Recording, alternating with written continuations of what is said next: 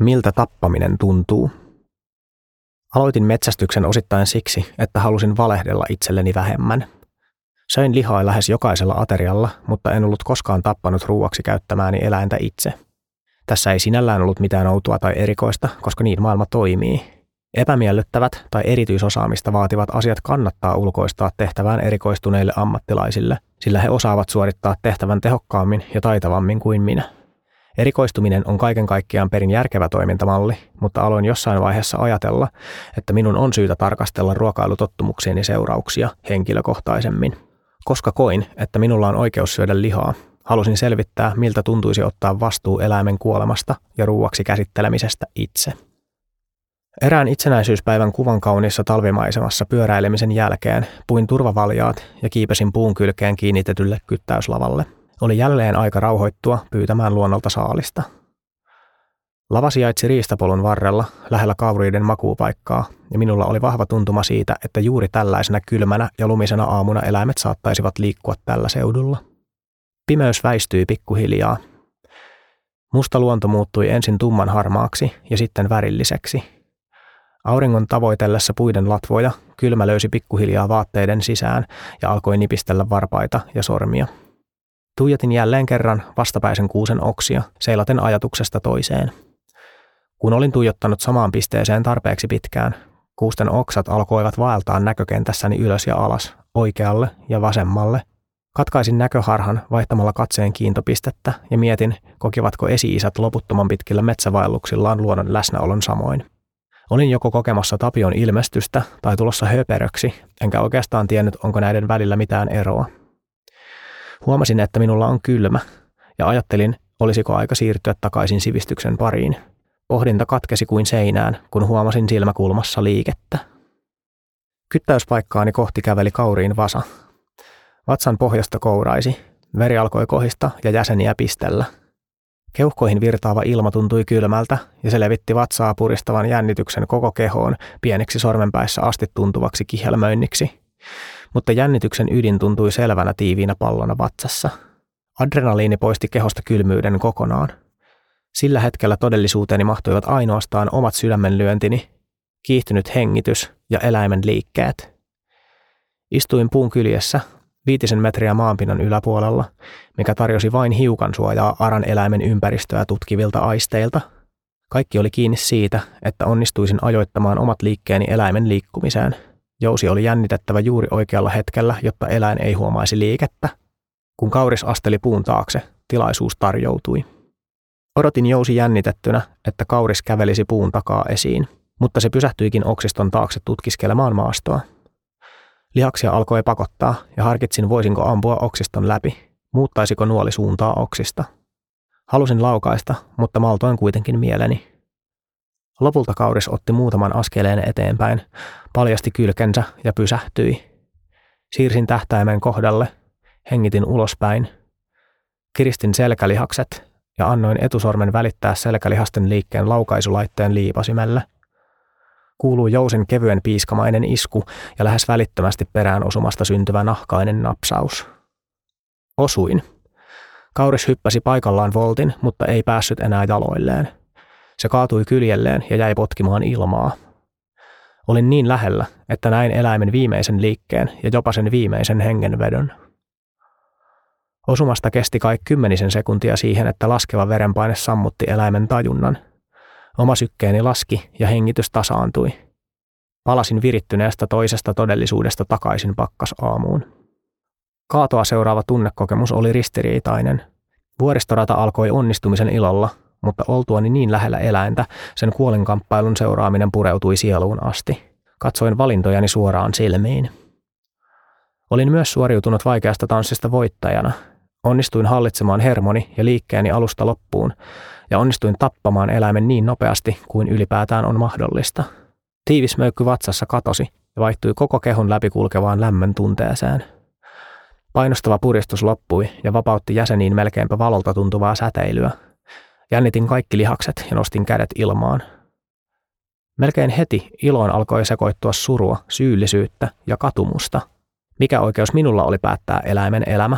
Onko nyt oikein tuntea onnistumisen riemua? Minkä se minusta tekee? Istuin kyttäyslavalla ja tuijotin taas pisteeseen. Viritystilan laskeuduttua kroppa alkoi herkistyä ympäristön lämpötilalle. Kiipesin alas puusta ja kävelin katsomaan kuollutta eläintä, kokien samaan aikaan iloa, ylpeyttä, surua, katumusta ja nöyryyttä. Aurinko paistoi, puista putoili lunta ja minun oli taas kylmä. Tunteiden kirjo oli erikoinen. Sitä hetken seurattuani syntyi tarve jakaa kokemus jonkun kanssa, ei kenen tahansa kanssa, koska kokemuksen erikoisuuden takia tuskin kukaan metsästysharrastuksen ulkopuolella ymmärtäisi minua. Lähetin kuvan ja kerroin saalista veljelleni ja muutamalle läheiselle metsästyskaverille, koska heillä oli tästä kokemusta. En kuitenkaan kuvannut viesteissä tunteita sen enempää. Ilmoitin vain lyhytsanaisesti saaneeni saalista, vaikka olen aika varma vastaanottajien tuntevan samoja tunteita ja samaistuvan niiden merkitykseen, en maininnut surusta tai katumuksesta mitään. Ei niistä ole ollut tapana puhua. Onnistumistahan tässä juhlittiin, eikö niin? Aloin palella, joten oli aika siirtyä tunteellisesta auringon noususta sulattamaan kohmeisia sormia ja hakemaan kantoapua saaliin käsittelyyn. Pienen palautumisen ja teekupin jälkeen lähdin kohtaamaan lihansyönnin brutaaliuden kaikilla aisteilla – Eläimen sisäelimet poistetaan mahdollisimman pian, jotta vatsan mikrobiganta ei pääse leviämään lihaan. Tehtävä ei ole miellyttävä. Eläimen viimeisten hetkien ja niiden liittyvien tunteiden pohtiminen sai kuitenkin väistyä työn tekemisen tieltä. Viimeinen paluupiste oli ylitetty jo kauan sitten, joten nyt tehtävä oli suoritettava loppuun saakka, jotta eläin olisi mahdollista käyttää ruuaksi. Puhkaisin puukolla kauriin vatsanahan sen takajalkojen välistä – Vatsanahan avaaminen tuntui ja kuulosti oudolla tavalla vetoketjun avaamiselta.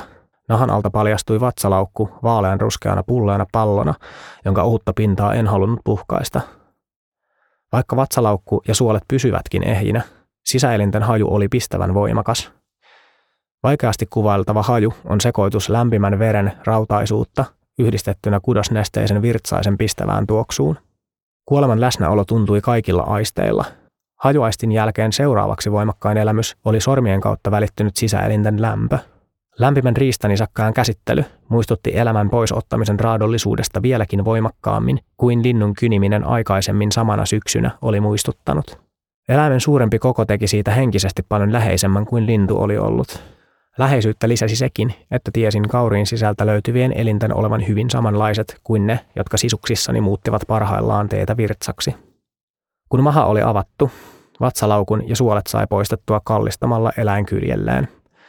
Suolet muljahtivat lumiselle sammaleelle levittäen samalla ilmoille entistä voimakkaamman kuoleman hajun.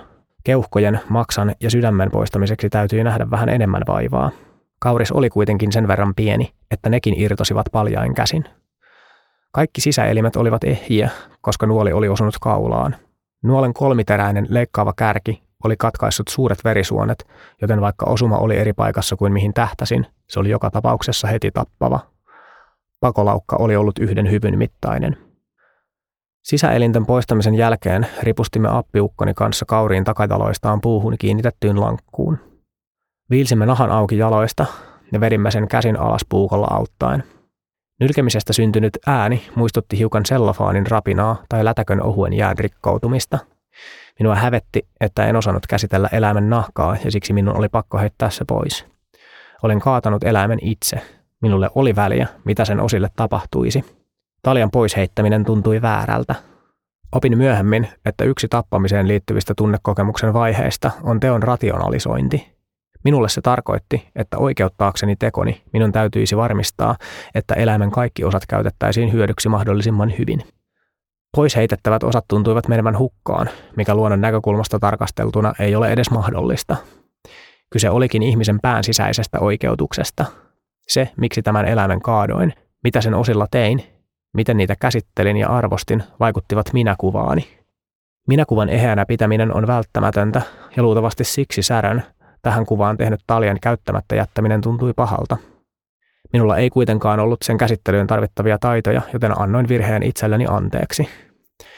Benjamin Franklinin sanoin, Järkevänä olentona olemisessa on se merkittävä etu, että pystyt järkeilemään perusteet mille tahansa, mitä haluat tehdä.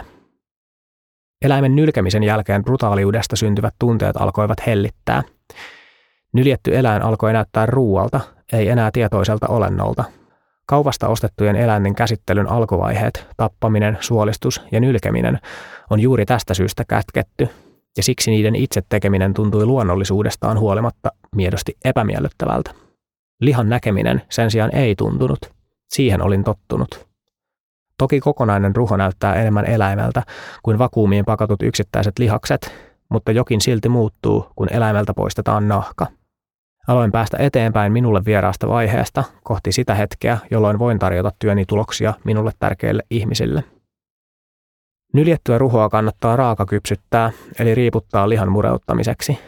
Tämä tarkoittaa lihan säilyttämistä noin viikon ajan viileässä tilassa ennen pilkkomista – Mureuttaminen tehdään säilyttämällä eläintä 2-10 celsiusasteen lämpötilassa, ja siinä lihan omat entsyymit pehmentävät eläimen kuollessa jäykistyneet lihakset. Tällä on vaikutusta lihan mureuteen ja makuun. Riiputtamisen jälkeen riistanisäkkään voi pilkkoa. Ensimmäinen kysymys riiputtamisen suhteen oli, että missäköhän se kannattaisi tehdä – Ymmärrettävistä syistä appiukon nurkista ei löytynyt saaliin käsittelyyn erikseen suunniteltuja tiloja, mutta omakotitalo ulkorakennuksineen oli muutettavissa tarkoitukseen sopivaksi suhteellisen helposti. Ripustimme eläimen riippumaan ulkorakennuksen saunan katosta. Lämpötila siellä oli alkutalvesta riiputukseen sopiva, ja sauna tarjosi tarpeellisen suojan muita eläimiä vastaan. Kun kauris oli riippunut viikon, tulin kahden edistyneen ruokaharrastajakaverini kanssa viimeistelemään esityöt – Työtilana toimi vanerilevyllä suojattu keittiön pöytä, saha ja muutama veitsi. Kenelläkään meistä ei ollut kokemusta lihojen erottelusta, mutta työ eteni kuitenkin kohtuullisen hyvin. Jälki ei ollut ammattimaisen siistiä, mutta YouTuben avustuksella kaikki saatiin kuitenkin talteen. Tässä vaiheessa lihansyönnin todellisuus tuntui käsissä hyvin konkreettisesti. Paistit ja fileet erotellaan luusta etsien eri lihasten väliset rajat, siis työntämällä sormet lihaskalvojen väliin, vetämällä niitä erikseen ja auttamalla veitsellä sellaisissa paikoissa, jossa pelkät sormet eivät riitä. Työ on kokemattomalle hidasta ja vaivalloista. Sormin, veitsin ja hiukan sahoinkin eläin saatiin lopulta paloiteltua syömäkelpoisiksi kappaleiksi. Kun saimme säilettyä lihat vakuumipusseihin, olin vihdoin saanut käsiteltyä lihan siihen muotoon, jossa olen tottunut sen kohtaamaan. Työn tekeminen itse oli niin hidasta ja vaivalloista, että taloudellisesti siinä ei ollut mitään järkeä. Henkisesti sen sijaan oli. Kaiken työn ja siihen liittyneiden tunteiden jälkeen liharuualla oli minulle vihdoin se arvo, jonka sillä olisi aina pitänyt olla. Tarjosimme takajalan uuden vuoden juhlissa ystäville. Olin saanut vastauksen kysymykseeni, mitä lihan tuottaminen pöytään vaatii ja miltä tappaminen tuntuu. Tämä oli näyte Metsästä kirjasta, Kirja on saatavilla audioversiona kaikista suomalaisista audiokirjapalveluista ja fyysisenä niteenä hyvin varustetuista kirjakaupoista ja osoitteesta metsastakirja.fi.